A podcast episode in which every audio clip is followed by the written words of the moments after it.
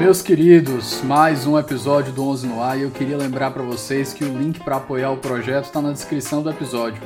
Sendo um apoiador, você tem acesso antecipado aos nossos episódios, pode sugerir temas e convidados e até mesmo receber livros. Confere lá.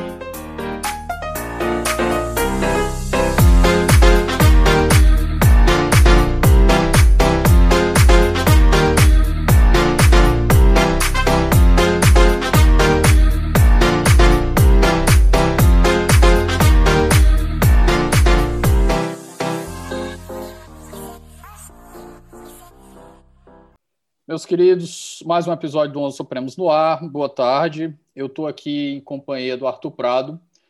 Hoje a gente veio conversar sobre um tema que dialoga muito com a matriz que eu gosto, que é o liberalismo, e o Arthur fez uma dissertação no mestrado dele muito interessante que eu acho que vai ser muito bacana a gente conversar. Arthur, por favor, antes da gente começar aqui, se apresenta para o nosso ouvinte. Então, boa tarde de novo para você, Davi. Boa tarde para quem estiver ouvindo, muito obrigado pelo convite para falar aqui. Acho que eu sou, eu sou eu próprio um ouvinte do Onze Supremos, então fico muito honrado em, em, em estar aqui. É, meu nome é Arthur Prado, eu sou jurista, sou advogado da União, é, sou mestre em Direito pela Universidade de São Paulo e, como você adiantou, eu fiz, eu escrevi uma dissertação sobre fundamentação moral da tributação sobre herança uh, e que eu acho que dialoga com alguns temas que podem ser interessantes, que é, a respeito do qual outros convidados do podcast já falaram. Uh, e acho que a ideia é debater eles um pouco. Eu, eu, sou também, a partir de agosto, doutorando na Universidade de São Paulo, vou para um tema um pouquinho diferente, mas grosso modo continuo na filosofia do direito. E vamos conversar. Acho que estou animado para a nossa conversa. Perfeito. Arthur, para o nosso pontapé inicial, eu acho que estabelecer conceitos e premissas fundamentais antes da gente discutir o assunto em si. Então, de que para qual parâmetro tu vai usar para propriedade na hora de discutir o, a matriz da, da herança que tu conversa? Tu disse que fez uma abordagem a partir do liberalismo, mas para isso você fez uma, uma passagem tanto pelos libertários, que é uma vertente mais extrema ainda dentro do liberalismo, quanto dos liberais mais clássicos e contemporâneos que vão desde as matrizes de Rawls, de Amartya Sen e, e comparsas, se a gente for brincar com isso, né? Então, eu acho que a gente começar com essas premissas fundamentais aí vai ser importante. Fique à vontade, o microfone é seu. Beleza, Davi. Assim, é, eu acho que não tem uma resposta unívoca e fácil para responder quando a gente pergunta do que nós estamos falando quando falamos em propriedade. Acho que isso é uma das coisas que está em debate. Assim. Uh, mas acho que um ponto que é interessante colocar é o seguinte: que, por, que, que, por que, que é relevante falar sobre isso? Uh, quando a gente discute um direito como direito de herança, o direito de doação, do que, que a gente está falando? A gente está falando do direito de transmissão de propriedade. Né? E saber se é legítimo ou em que medida é legítimo tributar esse tipo de transmissão de propriedade é uma pergunta muito próxima a saber em que medida o próprio direito é legítimo. Ou seja, se eu concluir que as pessoas têm um direito absoluto, ou então é, que não pode ser modulado pelo Estado, de, de acumular propriedade, de transmitir essa propriedade para quem elas bem entenderem, então eu vou ter que concluir, como decorrência lógica quase, que tributar heranças e doações é completamente ilegítimo. E tem entre esse, essa conclusão e a conclusão de que o próprio direito de herança é ilegítimo, tem uma série de matizes. Essas matizes são, de certo modo, a tributação. Né? Então, se eu falo assim, as pessoas devem poder dar propriedade, mas esse direito deve ser tributado, eu estou defendendo, na verdade, um direito de herança menos forte do que eu defenderia se eu fosse um defensor de um direito absoluto de herança. Né? Então, acho que isso é uma premissa bem interessante e que não é nada consensual. Assim. Acho que as pessoas não costumam pensar, quando elas pensam em propriedade, pensam em tributação, elas não costumam pensar em coisas que são contínuas entre si como se um direito absoluto de propriedade é, e um direito e a ausência do direito de propriedade fossem quase que extremos de um espectro, né? Então, se eu tributo 100% de direito de herança, eu estou falando que eu estou extinguindo o direito de herança. Se eu tributo 0% de direito de herança, eu estou defendendo o direito absoluto de herança. Se eu tributo 50%, estou defendendo uma tributação. Mas elas são, em certa medida, contínuas de um espectro. Por isso que é relevante, quando a gente fala em tributação sobre herança, discutir também legitimação do próprio direito de herança e do próprio direito de transmitir propriedade. Então, acho que esse é um, um ponto, assim, começando a responder a sua pergunta. E sobre os, é, uh, os campos do espectro ideológico, das teorias da justiça, que eu vim abordar na minha pesquisa, eu acho que é, é, é, a, a, resposta passa por aquilo que eu estava comentando logo antes da gente começar é, a gravação, né? Enfim, é, eu acho que essa pergunta fica muito interessante quando a gente tem, procura responder ela a partir do liberalismo, porque as respostas que são dadas por é, posições mais extremas do espectro ideológico são muito fáceis, né? Um libertário é uma pessoa que vai defender um direito muito forte de propriedade, portanto, de transmissão da propriedade e que, portanto, vai achar que, a tributação sobre herança é um problema. Né? Não tem muita discussão fértil sobre isso dentro do libertarianismo. Então, ou eu aceito o libertarianismo e chego a essa conclusão, ou eu rejeito o libertarianismo e eu defendo um pouco isso na minha dissertação. Eu tenho um capítulo sobre isso, sobre o libertarianismo do Nozick, na verdade, é, e posso chegar a alguma outra conclusão do extremo esquerdo do espectro ideológico também não é uma discussão muito interessante. Porque se você for socialista, se for comunista, você não aceita sequer o direito de propriedade privada sobre meios de produção. O direito de herança, então, se torna uma coisa muito secundária. Marx tem um, um, um, uma passagem muito breve em que ele comenta o direito de herança, que ele fala assim, ah, é, é como se ele dissesse, é, não é lá um negócio muito bom. Mas se a gente for começar a debater isso, a gente vai perder o nosso ponto mais importante, que é a Revolução Socialista, etc, etc. Né? Tirando esses extremos, claro que existe muito mais teoria da justiça do que isso que eu estou fazendo uma, quase uma caricatura né, do que existe em termos de teoria da justiça. Tem comunitaristas, tem vários matizes dentro desses, de cada um desses extremos, mas assim, tentando fazer uma simplificação para mostrar como que foi delimitado, por assim dizer, o marco teórico da minha pesquisa. Bom, se você vai para o liberalismo, a resposta é menos óbvia. Porque de um lado existe uma intuição liberal de que liberdades são boas, e, portanto, a liberdade de dispor da própria propriedade, de determinar quem vai vir a ter a sua propriedade no futuro, é algo moralmente bom. E, por outro lado, liberais são é, movidos também por um impulso igualitário em termos de oportunidades, pelo menos. E aí o Thomas Nagel, que é um pesquisador muito importante, um pesquisador liberal muito importante, um filósofo ele defende que o liberalismo surgiu um pouco como oposição a privilégios feudais e reais, e, portanto, a partir desse impulso que era dizer basicamente assim: todo mundo tem que ter as mesmas chances. Heranças são um problema para essa perspectiva, porque heranças significam chances diferentes, quase que com base numa espécie de loteria social. Então, se você nasceu numa, eh, numa posição que vai permitir que você herde patrimônio, você vai ter oportunidades muito maiores do que pessoas que não tiveram isso. Então, a, a, a, a, pesquisa se situa aí por conta disso, porque é muito interessante fazer essa pergunta para o liberalismo. Nesse ponto aí, Arthur, me permite uma digressão, eu estava conversando com um amigo, né? O problema em si, eu acho que são os dois extremos estão errados, né? Quando você, por um lado, o espectro mais, a, mais à direita vai dizer que desigualdade não é problema, o problema é a pobreza, ele está meio certo e meio errado. E, por outro lado, o, o, o espectro mais à esquerda que confunde é, desigualdade com pobreza. Eu também discordo dessa perspectiva. Eu acho que a desigualdade é um problema, mas é, numa conversa com um amigo a gente desenvolveu mais esse raciocínio. Eu não sei nem se eu estou certo, mas foi o que me pareceu mais correto. Não é a desigualdade em si, mas você ter um sistema que perpetua e, e aumenta e potencializa essas desigualdades. Eu acho que o problema está aí, né? Pelo menos é até onde eu pensei no, no assunto. É, é você ter, por exemplo, um sistema tributário que nem o nosso, em que um pobre paga o mesmo tributo que um rico sobre o consumo, que é o que a gente mais sobre o consumo direto, sobre alimentação, por exemplo, até vestimentas. Sim. Isso é um tipo de desigualdade que, a meu ver, não é tolerável. Exato. Eu acho que tem muita discussão para fazer isso. Assim, é, uma, é uma coisa muito fértil. É, pra, primeiro, assim, eu acho que no mínimo a gente tem que reconhecer que são problemas diferentes. Problema, pobreza extrema é um problema é, é, é, é um problema especial em relação a desigualdades em geral, né? Então, uma sociedade em que existe miséria é, vai despertar problemas morais diferentes de uma sociedade em que há desigualdade, mas não há miséria, eu acho, para começar. Né? Acho que essa é uma premissa forte.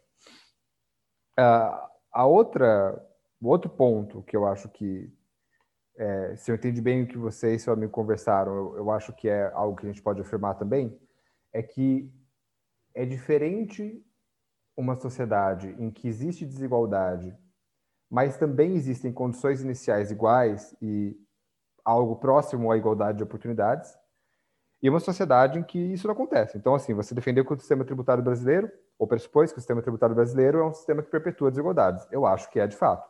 Assim como várias outras instituições jurídicas brasileiras, tributárias e não tributárias, também têm esse efeito.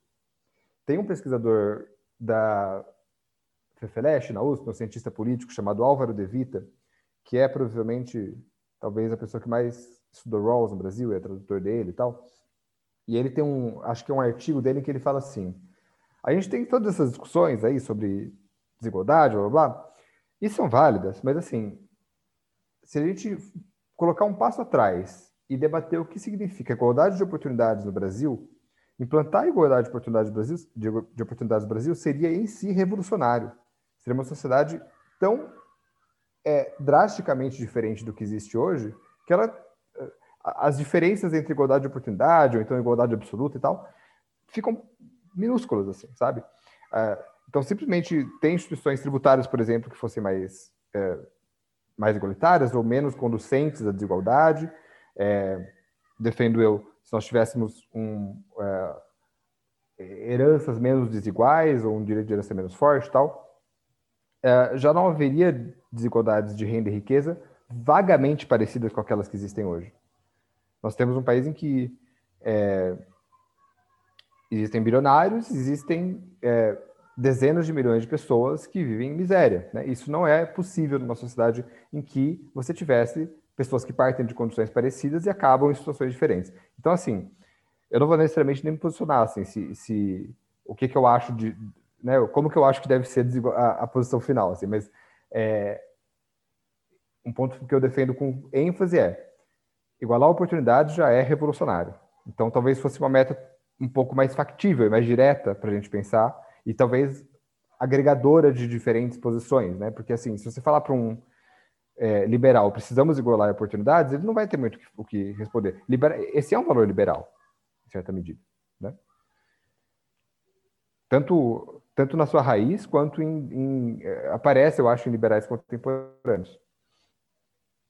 Uma coisa que às vezes nos coloca, é, eu acho que, nos, que, que pode conduzir a uma certa miopia, é não perceber exatamente o quanto nós não vivemos numa, numa situação de igualdade de oportunidades.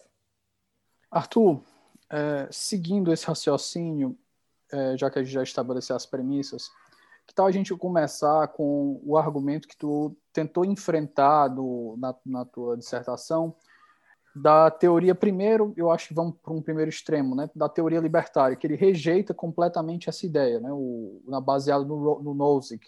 Eu não sei se a obra que foi usada foi Anarquia, Estado e Utopia, provavelmente foi ela, né? Então, acho que vai ficar interessante a gente contextualizar aqui para os nossos ouvintes essa ideia do, do argumento libertário como é que ele se posiciona contra o direito, ou contra a tributação de herança em qualquer, em qualquer nível, né? Sim. É, então, assim, primeiro, é, eu não posso nem dizer que eu estudei Noza, que eu estudei esse livro e a literatura secundária sobre ele, mas, assim, é, Noza escreveu muitas outras coisas. Inclusive, um parênteses interessante é que numa obra posterior, chamada The Examined Life, ele volta atrás sobre tributação de herança especificamente. E ele defende que, que pelo menos quando é, a partir da terceira geração, você tem que ter alguma forma de, de equalização e tal. Mas não é um trabalho filosoficamente tão importante. Então, a gente se focou no Estado, Anarquia e Utopia. Então, o que, que é isso, né, para contextualizar? É um, um, livro publicado pelo Nozick na década de 70. Robert Nozick é um filósofo americano que é um, um libertário é, muito importante. Ele costuma ser tido como, talvez, uh, a grande teoria da justiça libertária da segunda metade do século XX. E ele defende, entre outras coisas, um certo sistema de aquisição e transmissão de propriedade. Quando eu falo que ele defende sistema, eu estou falando assim, ele defende que é moral que existe esse sistema. Então, ele justifica, por assim dizer, como que as pessoas devem adquirir e por que, que elas podem transmitir propriedade. E um dos motivos dele ser interessante, além do fato dele ser realmente academicamente importante é que ele escreve um pouco em oposição ao Rawls, que foi um autor que foi muito, que foi um marco teórico que eu usei bastante, né? Então ele procura defender, entre outras coisas, que não faz sentido uma teoria da justiça como a do Rawls, que defende, entre outras coisas, tributação redistributiva. Como que ele chega nessa conclusão? Ele toma meio que por dado que é, John Locke está certo sobre aquisição e transmissão de propriedade. Então ele usa a teoria do Locke sobre por que, que é legítimo que se adquira propriedade e se a transmita. E o Locke vai dizer o seguinte: bom, no estado de natureza, ou seja, nessa situação hipotética em que as pessoas vivem sem estado é, e em que há abundância, é, você poderia, poderia se conceber um sistema em que não há direito de propriedade. Mas por que, que ele é um problema? Porque a partir do momento que você mistura a sua propriedade com coisas que existem no mundo, e os exemplos que o Locke dá são sempre exemplos muito. Você mistura o seu, o seu trabalho né, com, com, a, com o, o, a natureza, no caso. Você mistura o seu trabalho com a natureza e a partir desse momento, diz o Locke, você passa a ser proprietário. É a ideia de apropriação inicial que ele chama, né? Exatamente. Exatamente isso. E são exemplos bem quase ingênuos, né? Eles são, ele fala, ele fala literalmente do indígena que pega a fruta da, da, árvore. Então, a partir do momento que ele pega a fruta, a fruta passa a ser dele, porque ele misturou o trabalho com, essa, com a árvore que estava lá. Ou então ele ara a terra, e aí aquela terra passa a ser dele. Tem muitas coisas que dá para problematizar em cima disso, mas passando para o ponto seguinte da, do raciocínio do, do Nozick. É, Locke vai dizer, bom, a partir do momento que você é, obteve propriedade dessa maneira, você tem direito de transmissão sobre ela, inclusive. Né? E qual que é o, a, o cisma entre Nozick e Rawls nesse ponto? Rawls vai defender, a partir de argumentos muito diferentes, que algum tipo de tributação redistributiva é necessária. O Nozick vai falar, bom, em que momento que isso é necessário? Em que momento passa a ser justo tributar algum arranjo de distribuição de propriedade é, para que se nivele algum tipo de desigualdade. E para chegar nisso, ele, ele usa um experimento, um thought experiment, né? um experimento hipotético, alguma coisa assim. Ele fala assim, bom, imagina que existe uma certa sociedade em que os bens são distribuídos de maneira justa. Tanto faz qual é o justo. Pode ser igualdade completa, pode ser o princípio da diferença de Rawls. Imagina o que você acha que é justo e os bens são distribuídos dessa maneira. Imagina também que existe na sociedade, ele usa o exemplo de um jogador de basquete da época dele, que chama Wilt Chamberlain. Eu, na minha dissertação, sugeri que a gente imaginasse o Neymar, porque eu acho que é um exemplo de jogador de futebol, enfim, alguém dos esportes que faz sentido, né? Imagina que essa pessoa existe e que ele vai jogar futebol e que as pessoas vão, é, espectadores vão pagar para assistir ele jogando futebol. Eles vão pagar um, um tal valor e para cada pessoa que assistir ele jogando futebol, ele vai ganhar 25 centavos. Depois de algum tempo, essa sociedade em que a distribuição de bens inicial era justa, vai passar a ser uma sociedade em que a distribuição de bens vai estar diferente a favor do Neymar ou do Wilt Chamberlain.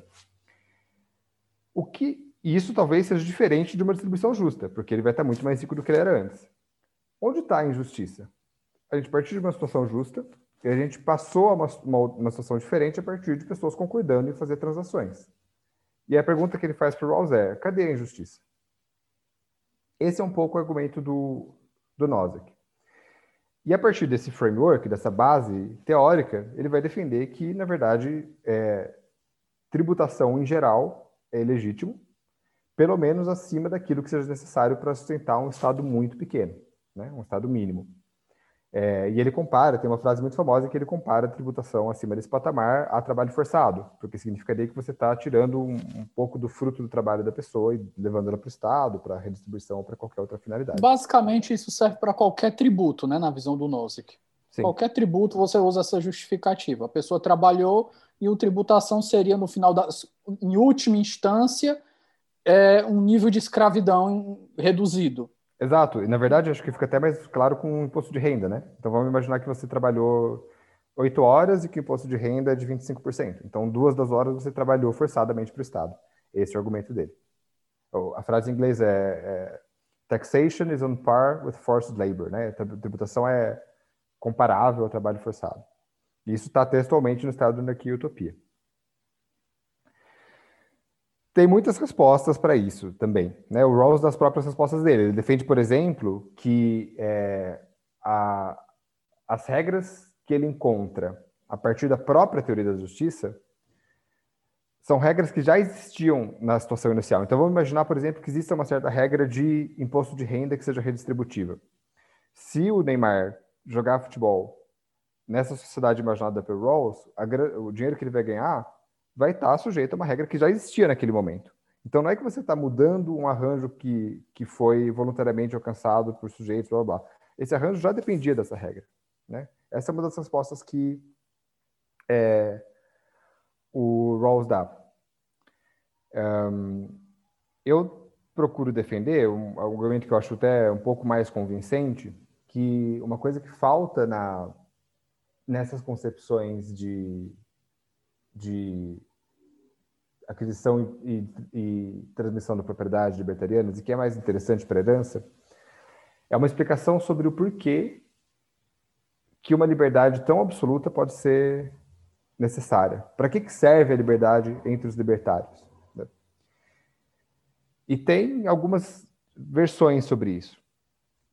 Então, tem um, um filósofo moral é, chamado G.A. Cohen, que, que procura desmembrar um pouco a ideia de liberdade para os libertários. Ele fala assim: bom, é, o libertarismo é um sistema muito exemplar porque eles definem aquilo que é justo em termos de liberdade.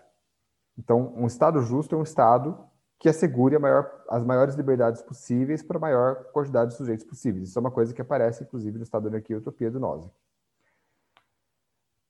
Por outro lado, a definição de liberdade para um libertário também depende da ideia de justiça. Para ver isso, é, é, basta imaginar a seguinte situação. Vamos supor que dois sujeitos numa sociedade libertária interajam de tal modo que um deles tem um terreno, tem uma casa com quintal, e o outro decide montar uma tenda na casa com quintal do primeiro sujeito. Numa sociedade libertária, é, deve existir um Estado que esteja lá pelo menos para garantir o direito de propriedade que, que a primeira pessoa tem sobre o seu quintal. Então, alguém do Estado vai Isso poder. Na perspectiva Rawlsiana, na perspectiva do, do, do, do, do Nozick, no caso, né? Isso, do Nozick. A existência, porque, porque ele vai dizer que vai existir, vai surgir um Estado, só que esse Estado vai surgir de maneira natural e ele vai ser respaldado por todos. Exato. Exato, exatamente. Sim, tem, tem esse ponto que talvez não tenha a gente não tenha abordado, mas sim, ele, ele imagina que as associações privadas vão dar origem a um Estado e esse Estado vai ser muito pequeno, ele vai servir basicamente para garantir direito de propriedade. Mas é exatamente isso. É, então vai existir esse Estado em que um, cujos agentes vão poder ser acionados para tirar o sujeito que colocou a tenda da propriedade do sujeito que, que era dono lá do terreno. Uma, se a gente pensar em liberdade, a gente vai ter que reconhecer que a liberdade do B foi violada, no sentido que teve uma ação que ele pretendia tomar e que foi impedida por agentes externos. E veja bem, não é, uma, não é um impedimento natural, não é que ele quis voar e não conseguiu voar porque ele não tinha asas. Ele quis fazer uma coisa que era fisicamente possível e foi impedido por pessoas externas. Isso é corriqueiro, nós temos, nós nos acostumamos a entender liberdade como algo que pode justamente ser restringido. Então, se eu quero roubar seu celular, e você me impede de roubar seu celular, tecnicamente é uma restrição de liberdade, mas é uma restrição justa. Se eu mato alguém injustamente e sou preso por isso, você vai. No Brasil chama inclusive pena restritiva de liberdade, e é uma restrição justa. Ou seja, para esse, esse conceito, que é um conceito que aparece também no libertarianismo, existem liberdades que podem justamente ser é, restringidas.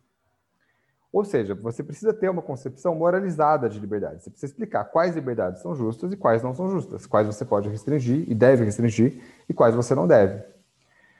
O Corre vai usar isso para falar, bom, então tem uma circularidade no argumento libertário, porque a gente falou que o justo é definido em termos do livre. Um Estado justo é um Estado em que é, o maior nível de liberdade possível é garantido.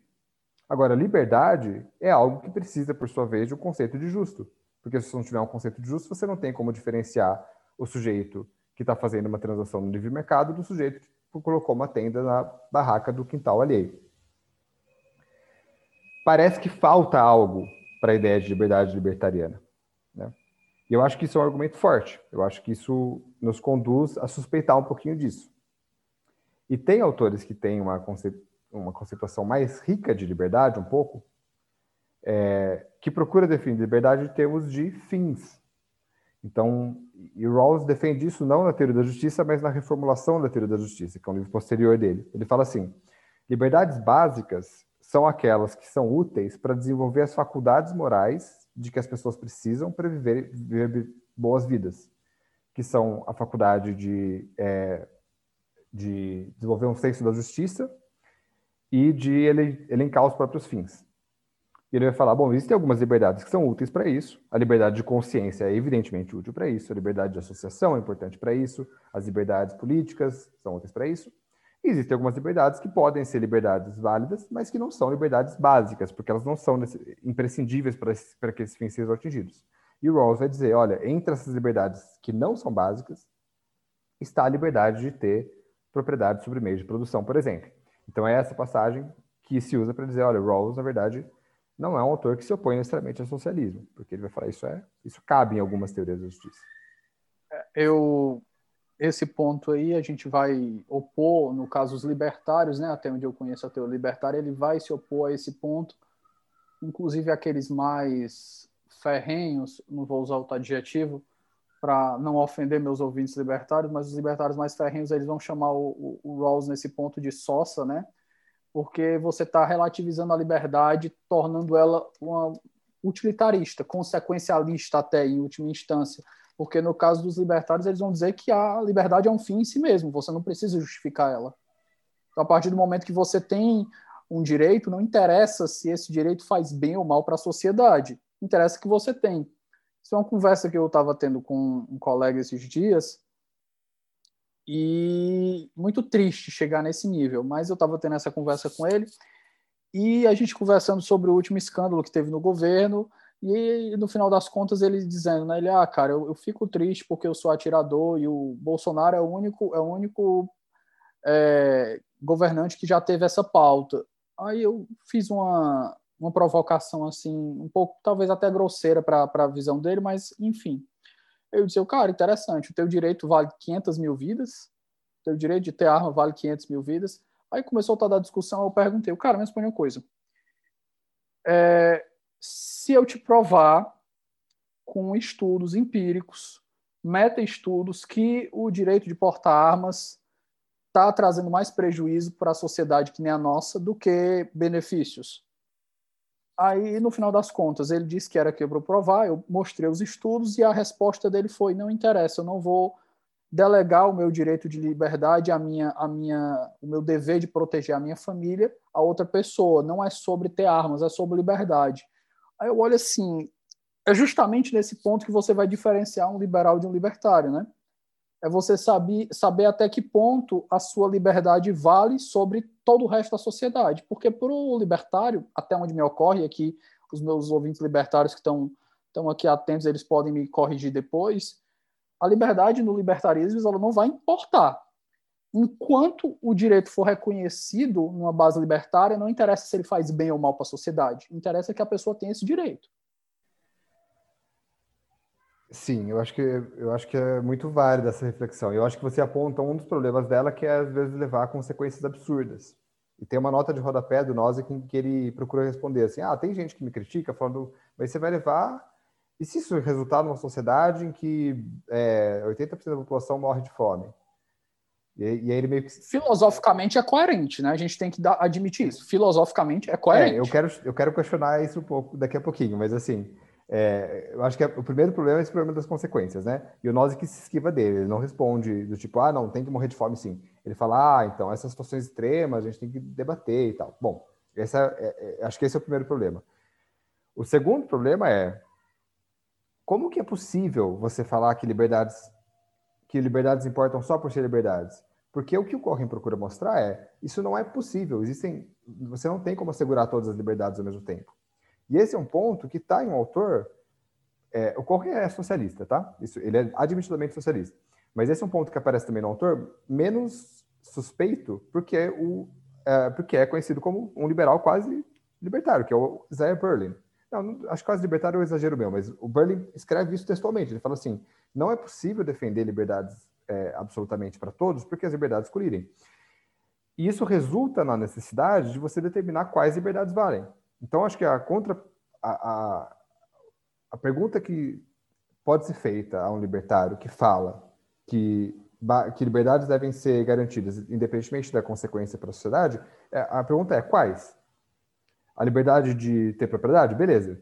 Mas por que não a liberdade de é, ocupar um terreno alheio? Por que, que você escolheu a propriedade? Entendeu? Existem outras liberdades que o direito absoluto de propriedade viola em algumas situações. Como que você chega num consenso entre essas coisas? E um outro ponto interessante é que é, algumas pessoas acusam o Nozick de fazer com o Locke uma coisa que é chamada de bastardização, que é pegar a teoria dele e levar para o contexto em que ela não, para o qual ela não foi concebida.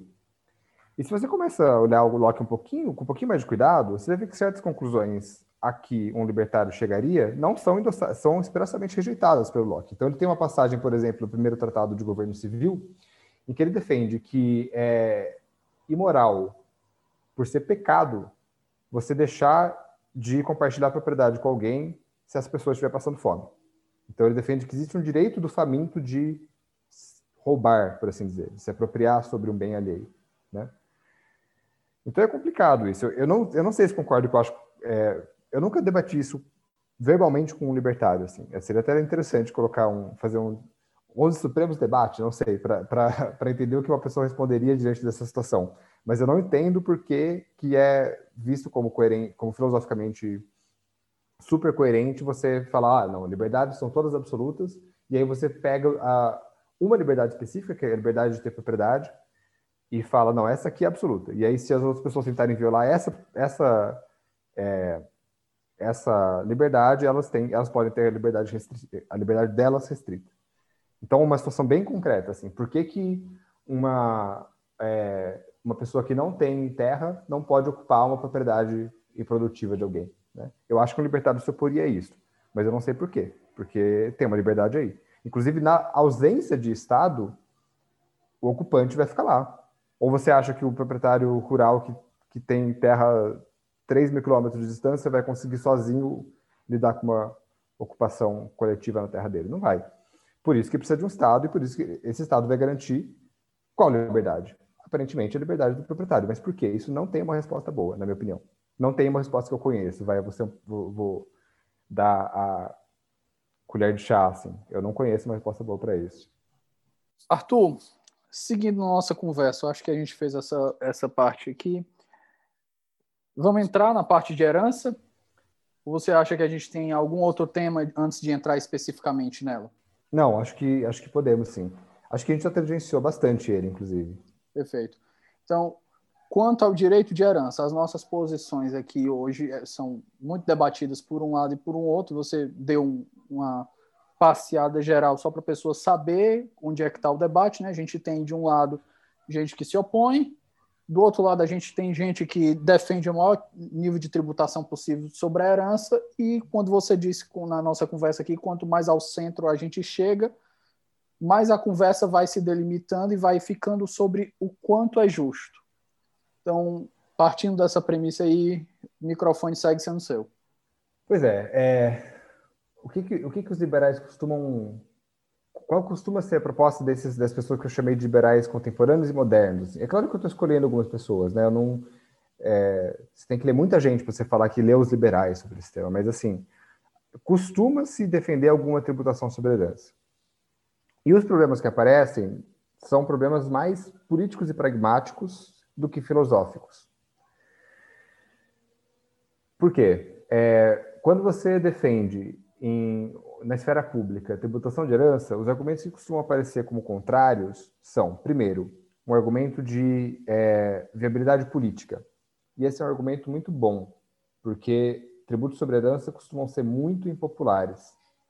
Então, tem pesquisa nos Estados Unidos, por exemplo, mostrando que, mesmo quando você mostra para o contribuinte entrevistado numa pesquisa que a parcela da população que paga imposto sobre herança é minúscula, ele ainda assim é contrário ao imposto sobre herança.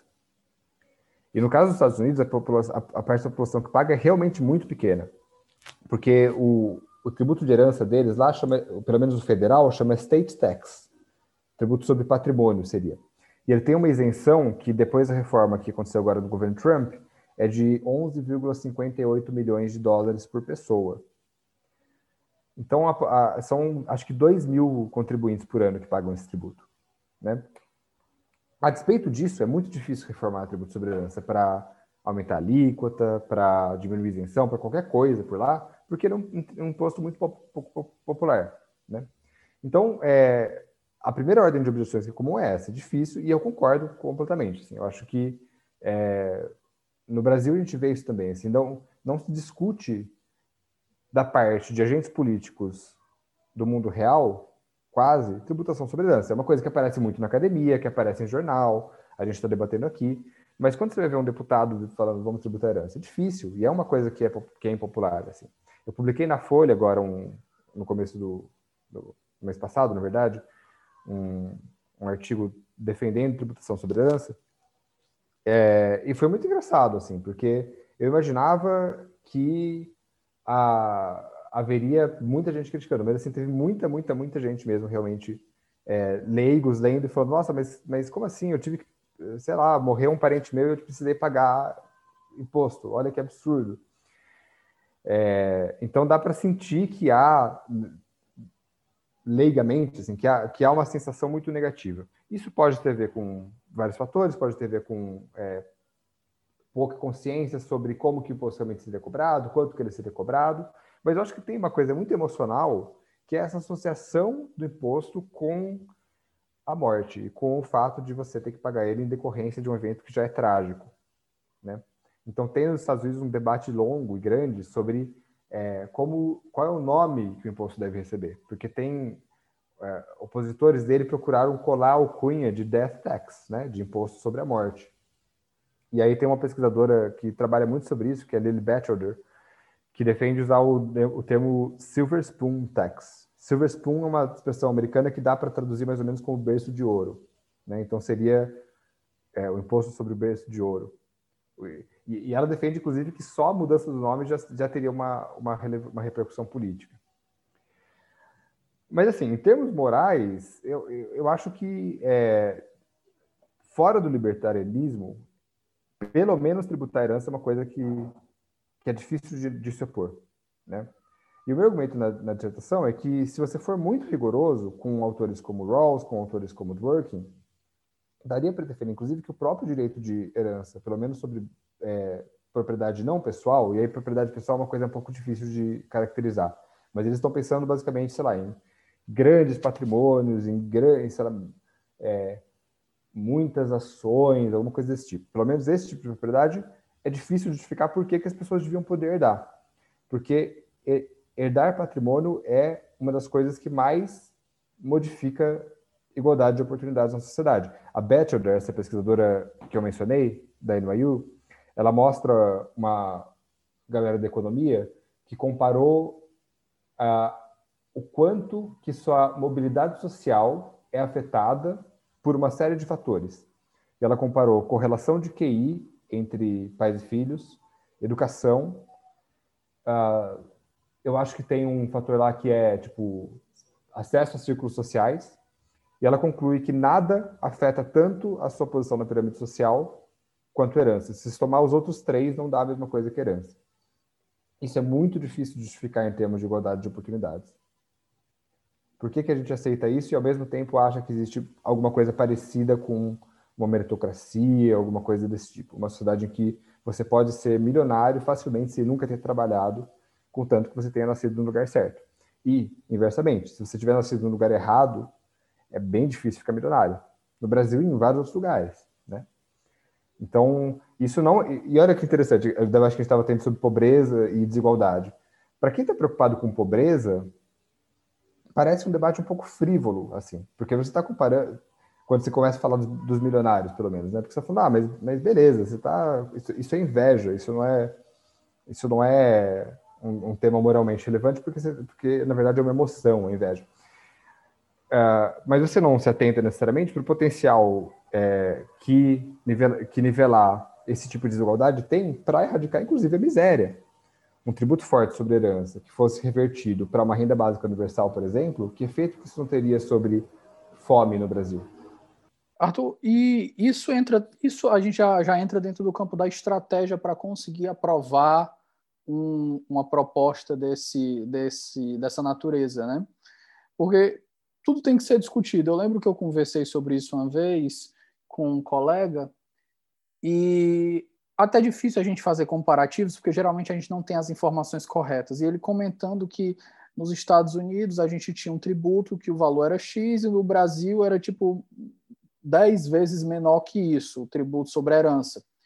Só que, por outro lado, ele esqueceu de mencionar, não por, por, por desonestidade, mas porque ele não, não conhecia, que a faixa de isenção lá é bem menor. A nossa, a nossa faixa de isenção é bem é, a nossa faixa de isenção é bem maior, a faixa de, é bem menor, a deles é maior, ou seja, aqui a gente tributa qualquer coisa acima de valor pequeno. Lá eles não, eles tributam bem, mas eles só tributam bem acima de uma determinada faixa de, de renda que não vai afetar o cidadão, entre aspas, cidadão médio, né? É, exato. E, e você falou muito bem, assim, é muito difícil você fazer comparações entre tributos, e tem um lugar comum de falar isso, né? É até um argumento que quando eu comecei a pesquisar eu próprio usava, falava, bom, mas o Brasil tributa muito pouco herança. Se você for para um lugar como os Estados Unidos, eu acho que, eu, eu esqueci agora a alíquota, mas eu acho que está em 40%, tá? No Brasil, o que existe é um imposto chamado ITCMD, que é Imposto sobre Transmissão, Causa Mortes e Doação, que é o imposto de competência estadual. A princípio, portanto, cada lei estadual é, cada estado tem competência, por meio de suas leis estaduais, a fixar a alíquota. Ocorre que a Com a alíquota máxima determinada pelo Senado. Né? Exato. Né? A Constituição prevê que o Senado tem competência para editar uma resolução é, do Senado Federal que estabelece a alíquota máxima. É, essa competência foi exercida sob a Constituição de 88 pela Resolução 9 de 92, que estabeleceu como alíquota máxima 8%. Então, nenhum estado tem competência para tributar acima de 8%. No caso do estado de São Paulo, DF, assim também, alguns estados assim, a alíquota é estabelecida em 4, portanto, bem abaixo do máximo. Tem estado que estabelece de maneira progressiva até 8, tem vários modelos no Brasil. Bom, você olha para esse número, você olha para os 40% dos Estados Unidos e fala, bom, realmente, o Brasil tributa muito pouco. E o Brasil tributa muito pouco, isso é verdade. Mas quando você fala em um tributo, você não pode simplesmente comparar a alíquota de um lugar para o outro e falar, olha, isso tirar alguma conclusão daí. Tributos são muito complexos, eles dependem de alíquota, eles dependem de isenções, eles dependem de elencar quem que é o contribuinte. Então, uma discussão que aparece nos Estados Unidos, por exemplo, é o contribuinte do imposto lá é o estate, é o patrimônio. Na verdade, seria o que nós chamaríamos de espólio, porque é o sujeito, é o patrimônio do sujeito a partir do momento que ele morre. No Brasil, é o herdeiro. Parece uma discussão boba, mas não é tão boba assim. Porque é, vamos supor que você tenha uh, um pai que faleceu e deixou herança para dois filhos. No caso dos Estados Unidos, você vai ter só um contribuinte, que é o espólio, e que vai a, a isenção vai incidir sobre esse espólio uma vez e a alíquota vai ser aplicada uma vez. No Brasil, você vai ter dois contribuintes, então você vai ter isenção sendo aplicada duas vezes. Olha só, uma coisa simples, mas que muda bastante a, o resultado final do imposto. Você vai ter problemas de fiscalização, então cada receita federal, estadual, você, cada só para deixar claro, Arthur, só para ver se eu entendi, é, você quebra o patrimônio em dois e, a, e a, a, isenção vai incidir sobre o patrimônio quebrado, não sobre o patrimônio total. Correto, isso é assim no Brasil hoje. Tá?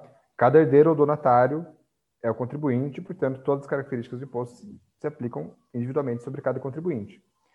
É, e uma das propostas de reforma nos Estados Unidos é mudar para o modelo brasileiro, que tem algumas, tem algumas vantagens, porque ele é um pouquinho mais redistributivo, né? então você tem um estímulo a um grande uma pessoa muito rica distribuir a herança entre mais pessoas, né?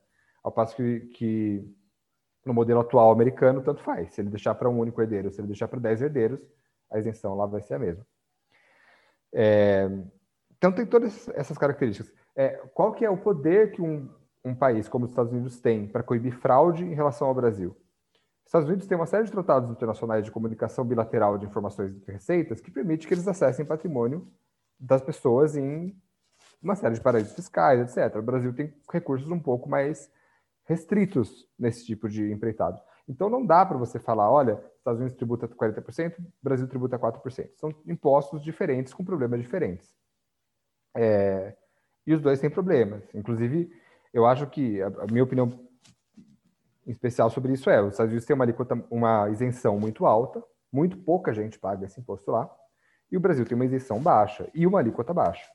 A gente tem alguns casos de pequenos proprietários que pagam sobre herança. Isso não é necessário. No, no, caso do Estado de São Paulo, a isenção para imóvel é 60 mil reais, eu acho. Eu não vejo necessidade de tributar a herança de uma pessoa que herda uma casa de 100 mil reais, entendeu? Acho que poderia ser uma isenção mais alta.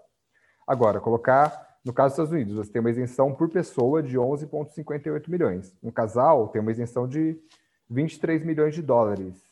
Ou seja, eu, sinceramente, eu colocaria, colocaria até um pouco mais alto, porque, diferente dos Estados Unidos, a nossa, a nossa especulação imobiliária aqui é absurda. Você, eu já vi um comparativo, lembro do Spotnik fez um comparativo entre casas aqui no Brasil e casas nos Estados Unidos. Você pega uns barracos, por exemplo, em São Paulo, você pega uns barracos, uma casa que é um, um casebre todo acabado, e você paga uma verdadeira mansão num subúrbio dos bons dos Estados Unidos, no estado, no estado de alto nível. Então é um negócio assim que aqui no Brasil acho que essa parte de tributação, principalmente quando fosse referente a, a imóveis, eu acho que ela deveria ser muito bem pensada, porque a gente tem um, um, o preço dos nossos imóveis é absurdo. Você compra, você vê pessoas de classe média, classe média baixa, vai comprar um imóvel, parcela o resto da vida e aquilo ali não representa um patrimônio absurdo. Pelo menos isso é a minha visão, né? Eu preciso estudar mais, mas um, um chute inicial aqui para contribuir com a conversa. Pois é, enfim, tem peculiaridades, inclusive, no que diz respeito às economias de cada lugar, né? Então você tem que levar isso em conta também. Eu acho que esse tipo, eu lembro de ter visto esse tipo de comparação, sobretudo na época em que o dólar era mais baixo, né? Então, assim, você tinha aquele momento do dólar 2,50. Aí era muito mais barato você morar em Miami do que, do que em São Paulo. Então, eu lembro de, de são Paulo e outras capitais brasileiras em geral, né? Eu lembro de ter visto comparações desse tipo também, assim. Eu acho que uma preocupação que a gente tem que ter no Brasil, e isso aparece também quando a gente discute IGF, Imposto sobre Grandes Fortunas, que é uma outra coisa que está em pauta aí, né? É olhar muito atentamente com dados empíricos. Você tem que tipo olhar para PNAD, olhar para grandes números da receita, alguma base de dados boa e tentar identificar quem que você está tributando efetivamente com cada isenção. Então, se você instituir um IGF, tem gente que defende, sei lá, IGF acima de 20 milhões de reais.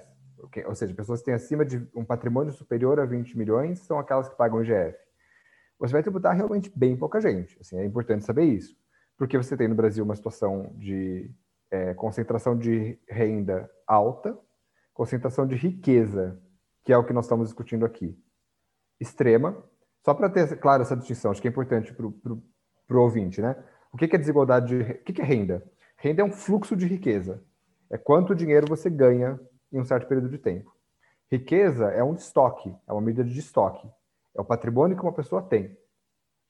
Quando a gente discute desigualdade, geralmente a gente fala sobre desigualdade de renda, que de fato é útil para uma série de coisas. O Brasil já tem uma desigualdade de renda entre as maiores do mundo. Desigualdade de riqueza, que é um dado de que se fala um pouco menos, eu acho, na academia, mesmo na, na imprensa e mesmo na academia, costuma ser muito maior do que, do que a desigualdade de renda. Porque a riqueza é muito concentrada no topo da pirâmide. Pensa assim, você tem gente que, é, quando você olha para a desigualdade de renda, você tem no topo da pirâmide tanto pessoas que são muito, que têm muita riqueza e que têm renda do capital, que recebem, sei lá, aluguel, recebem dividendo, etc., quanto trabalhadores bem remunerados. Quando você olha para a desigualdade de riqueza, você vai ter no topo da pirâmide só gente que realmente tem um patrimônio muito grande. Então, são pessoas que têm muitos bens imóveis, são pessoas que têm muitas ações, que têm muitas aplicações financeiras, etc. Então, é importante olhar um pouco para isso também, assim, sabe? Eu acho que um perigo de você colocar uma isenção muito alta é que, na prática, você vai errar um pouquinho na mão, assim. Você, para que serve um imposto que não atinge nem 0,01% da população? O que é o caso do imposto nos Estados Unidos. Ele atinge 2 mil patrimônios por ano, né? É um pouquinho Importante, eu acho que é importante só, assim, é só, realmente só uma ressalva para a gente olhar para dados que existem mesmo, assim, olhar empiricamente para o que está acontecendo no Brasil, para o que está acontecendo nos Estados Unidos. Para qualquer imposto, claro, né? Mas como eu debati muito sobre tributação sobre herança, tem um pouco isso. Mas nenhum problema também em você, em você até apresentar o imposto sobre herança como imposto sobre grandes heranças, deixando claro que a parcela da população que herda mais sei lá, 500 mil reais é, é muito pequena, né? Então, um tributo que tivesse uma isenção de 500 mil reais atingiria muito pouca gente. É importante ter isso em conta também. E poderia ser progressivo, tem uma série de ressalvas que dá para fazer, assim, é, na hora de desenhar o imposto. Dá para ter isenções específicas para imóvel residencial, aí você dá para brincar bastante, assim. Perfeito. Arthur, considerações finais. Tem mais algo que a gente possa acrescentar aqui?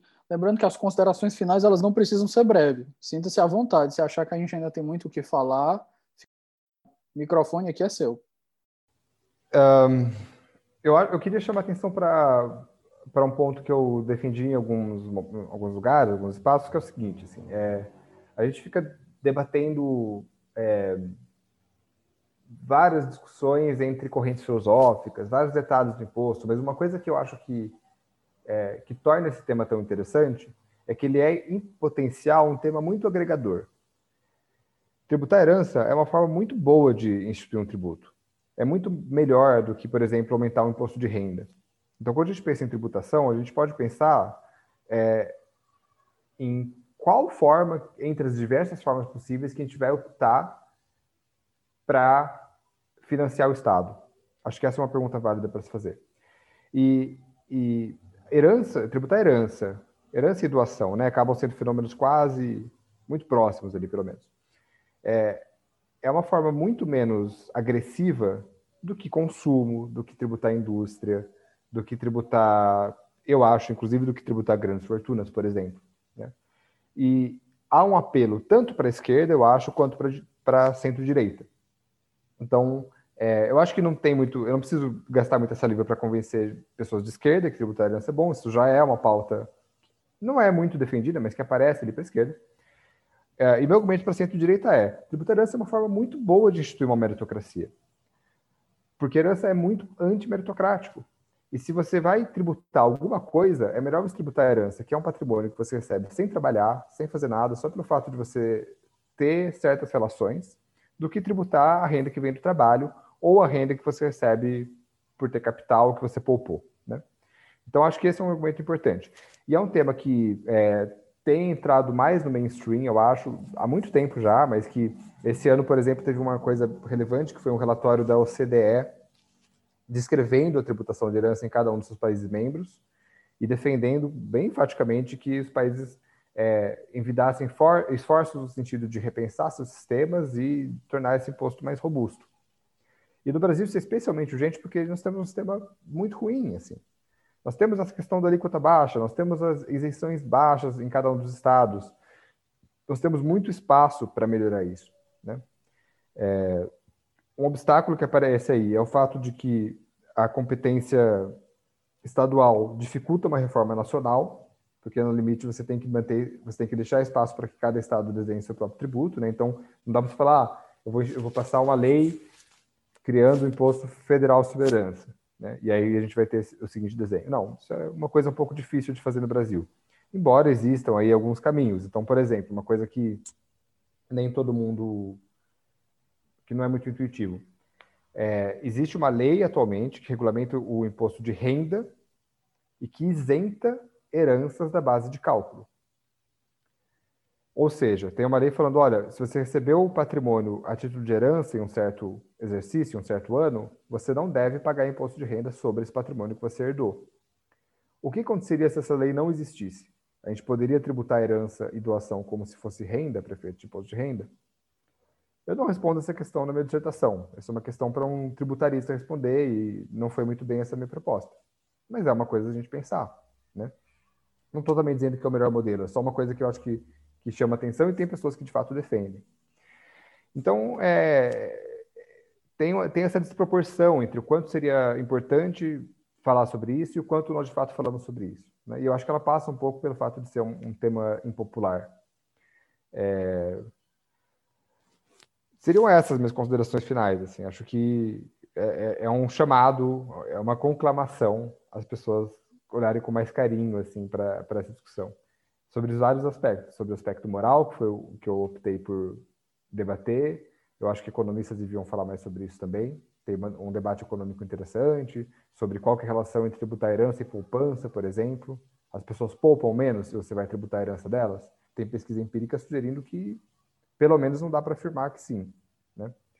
Então, é, em muitas áreas, eu acho que é um tema que, que poderia ser mais debatido. Assim. Arthur, perfeito. Cara, é, entrando no nosso último bloco aqui, a gente faz indicações para quem gostou do tema e quiser se aprofundar. Mas a gente tem gente aqui que é curiosa, tem gente que é pesquisador, que quer procurando uma nova referência. Então, te pergunto, artigos, monografias, dissertações, teses, livros, o que você achar interessante aqui, sinta-se à vontade para indicar. É, um ponto de partida legal é o capítulo sobre heranças do Capital no século XXI, do Piketty, que é bom, e ele faz uma série de considerações, ele calcula, é, ele mostra qual foi o impacto que, o, que heranças tiveram para a formação do capital privado é, na França no século XIX até o momento que ele escreveu o livro, então ele dá um panorama histórico bem interessante, eu acho que é um ponto de partida legal. Nós não temos, assim, tipo, uma grande obra sobre tributação de heranças que eu saberia indicar de cabeça.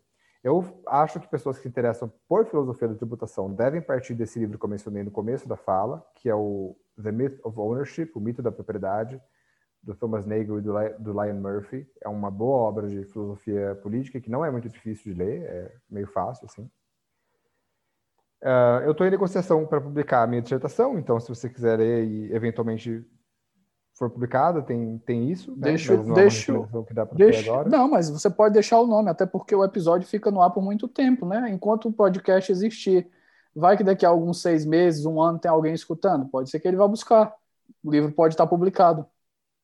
É possível. Então, é, se eu tiver publicado, você é ouvinte do futuro, eu recomendo o meu próprio livro. Espero que que dê certo. É, a, pre, a, perspectiva, a princípio, que ele, que ele saia com o nome de Herança, Desigualdade e Tributação. Aí o subtítulo: A Moralidade das Transferências Hereditárias de Riqueza a partir e para além do liberalismo. É, eu, eu acho que uma leitura técnica que eu recomendo bastante é o relatório da OCDE, que é disponível publicamente de maneira gratuita no site da OCDE. Se você procurar no Google, tipo, OCDE Inheritance Taxation, não tem em português, mas tem em inglês e acho que espanhol também. É, tudo sobre esse tema, exceto, exceto moralidade, mas assim, todos os aspectos jurídicos e econômicos desse tema nos países da OCDE são cobertos, e eles defendem, inclusive, é, que existem instrumentos jurídicos já à disposição dos países membros que permitem melhorar muito esse imposto, inclusive para evitar fraudes, para evitar fuga de capitais, que é sempre uma preocupação. Então, é um material muito bom para ser lido sobre isso. E são essas as recomendações, assim, tem coisas para ler em filosofia política, mas aí eu não vou entrar nesse mérito porque já sai um pouquinho do tema. Perfeito. É, Arthur, cara, agradecer a participação, você tirou seu tempo aqui nas suas férias para conversar com a gente. Meu muito obrigado, espero que a gente tenha outra oportunidade de conversar no futuro, né? Que o 11 sempre fica de portas abertas para todos os convidados. E meus agradecimentos aqui. Eu que agradeço, Davi. Acho que, como eu disse, eu sou um fã do podcast desde antes de, de a gente conversar. Então, assim, o trabalho que você faz em termos de divulgação científica no direito no Brasil é uma coisa muito importante. Assim, acho que não dá para minimizar o papel que o podcast tem tido. Assim, passou muita gente boa por aqui. É, então, muito obrigado também. Fico sempre à disposição. Espero que tenha sido proveitoso para você e para o ouvinte. Perfeito. Pessoal, a gente fica por aqui. A gente se encontra no nosso próximo episódio. Um abraço.